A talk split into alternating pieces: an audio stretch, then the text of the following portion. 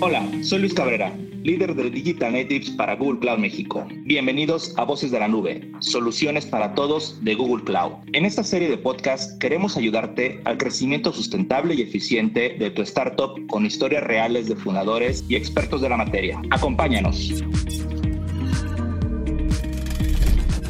Bienvenidos a este podcast, Voces en la Nube. Mi nombre es María Paulina García y trabajo para el equipo de startups en Google Cloud Colombia. En el programa de hoy tenemos una persona muy especial, un emprendedor que montó su negocio en Colombia, sin embargo es croata y estudió ciencias de la computación. Me llama mucho la atención que se describe a sí mismo como un hacker y un martial artist. Esta persona es Dom Rosic. Actualmente se desempeña como fundador y CEO en Minca la nueva plataforma que nos está permitiendo transferir y mover dinero en tiempo real. Esto está generando un cambio en toda la región y está en vivo en este momento ya con 15 instituciones financieras. Les presento a Dom Rosica. Dom, mucho gusto, ¿cómo estás hoy? Muy bien, gracias, muchas gracias por la invitación. Bueno, Dom, a ti, a ti muchas gracias por este espacio en donde hablaremos y te preguntaremos un poco sobre cómo estás viendo las tendencias de las fintech y cómo está funcionando la tecnología y la nube en impactar esta industria. Quisiera empezar entonces en darte la palabra para que nos cuentes mejor sobre tu carrera y sobre el viaje que has tenido en la tecnología y en las empresas fintech en los últimos años. Perfecto, sí, sí, mi background en realidad es mucho más tech que fin. Tenía suerte de en últimos 20 años participar en las tres grandes revoluciones tecnológicas. Empecé en la universidad con una empresa de Internet que era una de las primeras empresas haciendo conocimiento por Internet o e-learning, aprendiendo sobre ese nuevo protocolo que era Internet en esa época. ¿no? Pues pasé en área de telecomunicaciones, entonces otra gran revolución porque todo eso que era Internet se volvió móvil y tenía suerte de trabajar con una empresa que hoy en día es primer unicornio croata y tiene acceso a casi 70% de población mundial con sus servicios. Y hace unos siete años descubrí el tercera revolución que empezó con algo que se llama Bitcoin y me di cuenta que todo eso que es Internet y que es revolución de GSM o móvil está llegando al sector financiero y decidimos crear una empresa que como su base y visión tenía crear una nueva infraestructura para el dinero. Y así nace Minca hace Ahora son seis años. Excelente. Y cuéntanos mejor cómo Minca está impactando la industria y cómo Minca está impactando a las personas que interactuamos con la industria en nuestro día a día. Sí, súper. Yo creo que todos vimos un mundo de magia, pero lo olvidamos. Entonces, cuando uno quiere enviar un mensaje de texto a otro lado del mundo, un video o un audio, como estamos haciendo ahora, es algo que tomamos como normal y lo hacemos en tiempo real, prácticamente gratis y solo usando unos links, en este caso, unos números.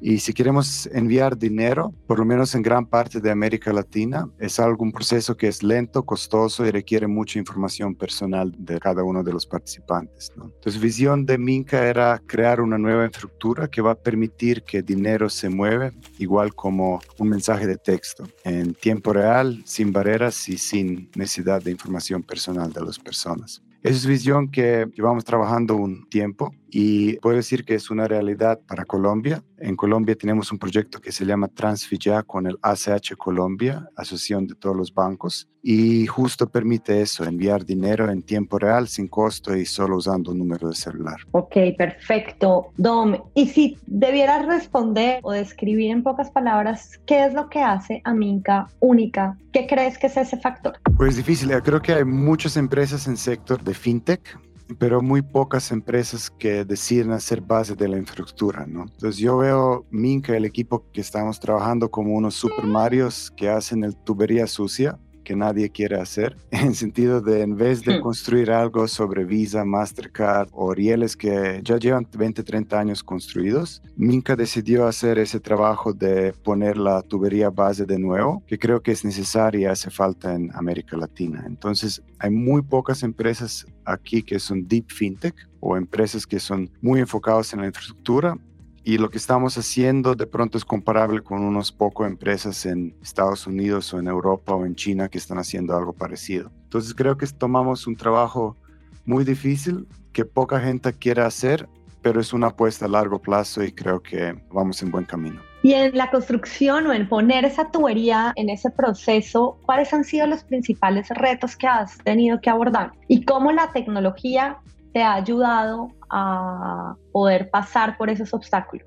Es buena pregunta porque mirando últimos seis años retos de cada una de las empresas fintechs, nos dimos cuenta que por falta de infraestructura le toca construir prácticamente todas las conexiones, todas las bases ellos solos. Y razón por eso es, yo le mencioné que ya tenemos como tres grandes revoluciones de tecnología, pero sin sonar mal, banca por su naturaleza es un sistema cerrado. Siempre usa unas tecnologías que son probadas y tradicionales, de decirlo de esta manera. Entonces, cuando miran un poco el ecosistema en América Latina, hay gran parte de economías que son muy enfocados en efectivo. Esa infraestructura no es ecosistema, es prácticamente ecosistema. Son sistemas cerrados que no comunican muy bien entre ellos. Entonces, tecnología es prácticamente única manera como eso puede cambiar y creo que el reto de construir algo que es prácticamente basado en principios de hace 30 años, tratando de abrirlo a lo que es Internet y la toda revolución móvil que tuvimos hoy en día, es ir contra, como Don Quijote, contra los windmills,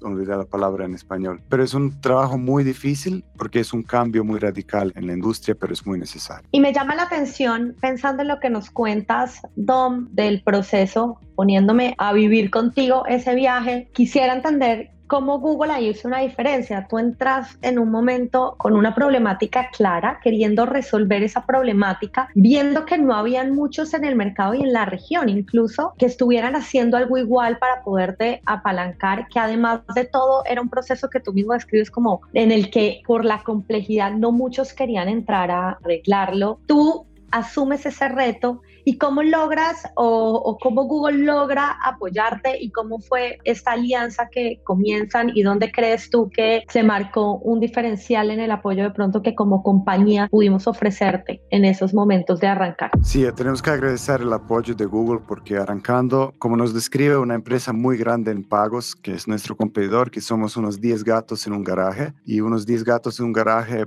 solos pueden hacer muy poco si no tiene un respaldo de una empresa como Google. Y creo que es por dos lados. Primero es claro el nombre y confianza que da Google, pero de otro lado construir una nueva infraestructura sin reusar un nube público es prácticamente imposible. El reto de construir un core bancario, un sistema de interfaz, conectividad, se demora 30 años justo porque en esa época no existía la plataforma o nube que está ofreciendo Google hoy en día. Entonces nosotros empezamos sin pensar tanto en la infraestructura y empezamos pensando en protocolo y producto que estamos construyendo. Si Google no podía ofrecer esos servicios a los startups, no es posible crear una plataforma como Minca que estamos trabajando hoy en día. Algo como que estamos trabajando hace incluso cinco años, seis, era algo imposible. Hoy en día, con el respaldo que tenemos de Google, Nube y todas las tecnologías que facilitan creación de nuevos productos, es eh, justo que hace la diferencia.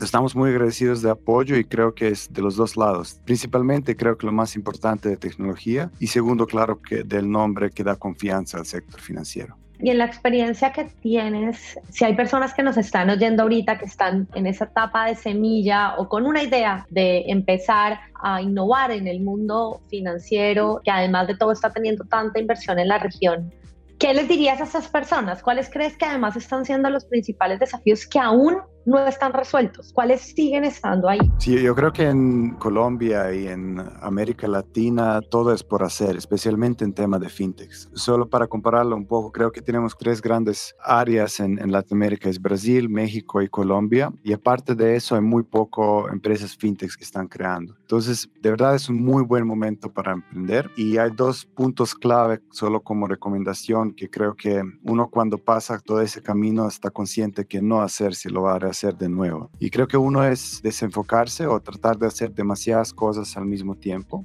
En nuestro caso, nosotros queríamos resolver un problema muy grande para toda la región al mismo tiempo. Nos dimos cuenta que es mejor tener un enfoque en un país, en un problema específico y empezar así. Y creo que es lo mismo consejo especialmente para fintech en la región. Si van a construir algo, que construyen por un problema muy específico para un nicho muy específico y empezando así es más fácil crecer. Y de otro lado también aplica para Google, que es fenomenal, tiene mil opciones para construir, pero uno muy fácil se pierde con tecnología nueva y trata de probar la última cosa y más sexy tecnología que puede estar en el mercado pero recomendación es tratar de hacer cosas que son más probadas y escuchar consejos de personas que tienen más experiencia en ese tema de nube. Son los dos consejos que diría. Focus o, o enfoque, aprovechar el conocimiento de los que pasaron ese camino. Muy buenos consejos porque hay veces sí por ver un problema queremos saltarnos algunos pasos, ¿no? Entonces, súper nutritivo lo que dices y adicional, sí es cómo complementaríamos la idea de decirle a estas personas qué se está necesitando en la industria, hacia dónde tú visualizas que se está yendo la industria de fintech desde tu perspectiva, qué crees que esté haciendo falta o hacia dónde crees que se está orientando. Sí, esa es súper pregunta. Entonces, si miran un poco el uh, número de fintechs en el sector, es gran parte de fintechs tratando de hacer servicios directamente a las personas, que son o billeteras virtuales o temas de préstamos. Pero creo que esa es siempre la primera ola. Lo que estamos viendo en Estados Unidos, Brasil, en mercados más avanzados, es que todavía falta infraestructura. Entonces, es un trabajo que, digamos, es sucio. Uno tiene que ensuciar las manos y trabajar más en los principios base pero creo que es algo donde no hay muchas empresas que lo están construyendo. Sería para tema de construir una nueva banca abierta, construir directamente los decentralized finance o hacer la infraestructura de pagos sobre hacerlo de nuevo. Entonces, creo que son los segmentos que se ven muy poco en América Latina y sería ideal tener mucha más competencia y muchas empresas trabajando en esa área específica. Muchísimas gracias. Por último, ya sé que nos diste algunos consejos para las personas que están emprendiendo más orientadas hacia la tecnología y la industria fintech. ¿Tendrías algún consejo particular ya como emprendedor eh, a nivel inspiracional que darles? Tu filosofía o creencias que tengas que crees que te han apalancado también para haber logrado el éxito que tienes.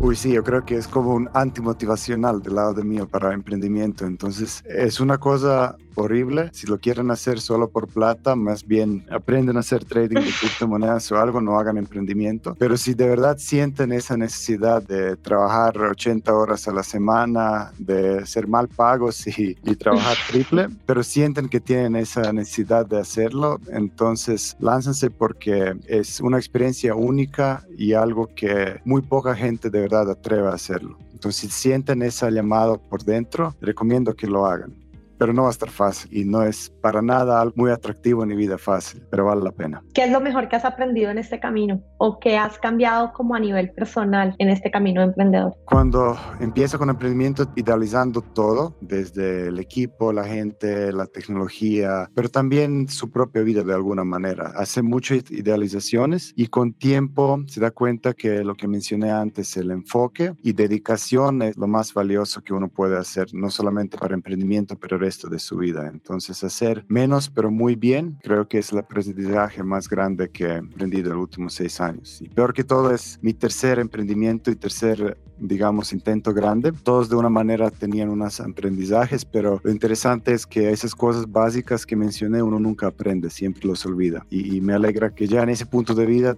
siento que por fin uno tiene un enfoque y una claridad de qué quiere y cómo quiere hacer. Y si nada más, creo que por eso vale la pena aprender, de conocerse. Naldo, muchísimas gracias, muchísimas gracias a todos también por compartir este espacio con nosotros. Te agradezco mucho el tiempo, la apertura, la sinceridad y la confianza en este podcast, Don. Y bueno, los esperamos en el próximo episodio de Voces en la Nube. Muchas gracias por la invitación, fue un gusto.